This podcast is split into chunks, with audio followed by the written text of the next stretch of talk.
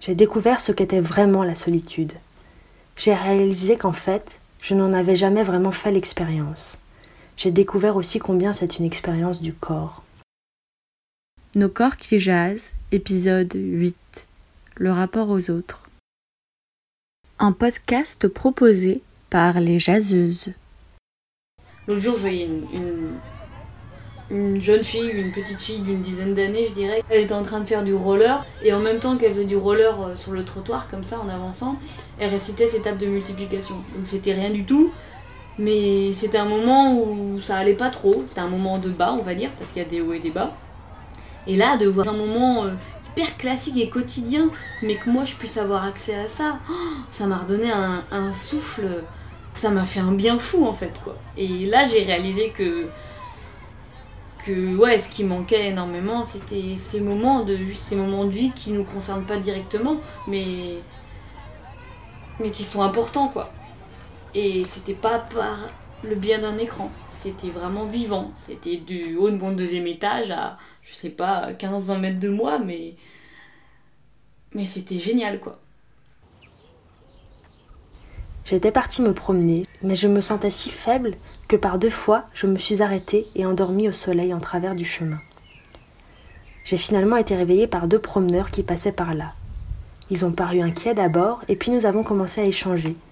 Ils étaient enseignants comme moi. Nous avons fait un bout de chemin ensemble, en respectant les distances sanitaires. Plus loin, nous avons surpris une harde de chamois sur les pentes de neige, et nous les avons observés longuement. Après cette rencontre inopinée, je me suis sentie joyeuse et légère comme après un rendez-vous amoureux. J'ai retrouvé la force de prolonger ma promenade jusqu'au soir et regagner pour quelques jours l'énergie que je croyais perdue.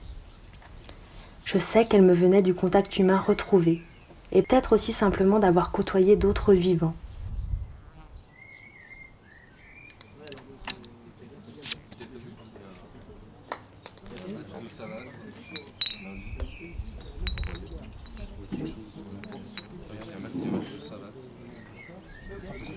me manque euh, juste d'autres personnes en face à face, de, même de bises, de, je sais pas, de peut-être un côté chimique aussi, de phéromones, d'avoir des gens, quoi, des gens à côté. Et... Hum, J'avais vraiment envie de me retrouver avec des gens, de, pouvoir à nouveau partager des, des moments où les corps, euh, où les mots là résonnent autre que juste dans une pièce comme la mienne, mais ils résonnent entre nos corps, quoi. C'est vraiment quelque chose qui manque. Une fin, quoi. Une fin de, de contact physique, une fin de tendresse, une fin de toucher à quelqu'un, une autre peau que la mienne. Le désir tout simple de sentir un corps contre le mien, d'être prise dans les bras. Un désir impérieux de caresse, de tendresse, de chaleur. Comme j'aurais aimé alors simplement plonger mes mains dans le duvet chaud d'un animal affectueux ou sentir un petit chat ronronner contre moi. Et puis euh, évidemment après le manque de contact, de tendresse, de contact physique avec euh, notamment avec mon copain avec qui j'ai démarré une relation pas longtemps avant le confinement. Et là, ça commence à être vraiment euh, pesant de ne pas avoir de contact physique. et j'ai l'impression que vraiment c'est dans mes tripes, quoi, ça me manque. J'ai l'impression que.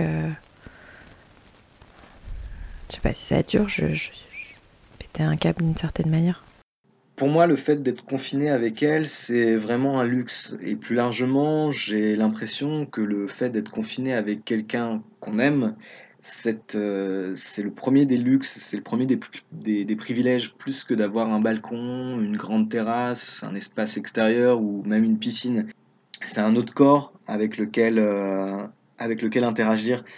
Et le fait d'être à deux, d'être avec mon amoureuse, ça permet aussi de faire du sexe. Et ça, c'est, c'est vraiment très cool. La solitude a aussi réveillé dans mon corps des désirs que je n'avais plus vraiment depuis des mois. Il n'y a personne dans ma vie en ce moment, et ces derniers mois, cela ne me pesait pas. Je n'y pensais pas, j'appréciais l'autonomie, et mes amitiés me suffisaient sans doute parce qu'elle m'apportait déjà l'amour, la tendresse, l'attention dont j'avais besoin. Mais la grande solitude du confinement m'a soudain rendue plus mélancolique. Je me suis surprise à rêver à nouveau d'amour, J'ai retrouvé au fond de mon corps le désir sexuel. J'ai fait des rêves érotiques toutes les nuits. Pourtant, la journée, la libido a du mal à se faire de la place. Elle manque un peu d'air, elle aussi. Avant le confinement, j'avais des fantasmes pleins dans tous les sens, y compris des fantasmes de corps, des désirs. Confinés, ils sont au point mort, mais je les étire, je rêve tranquillement, ils m'aident à passer le temps.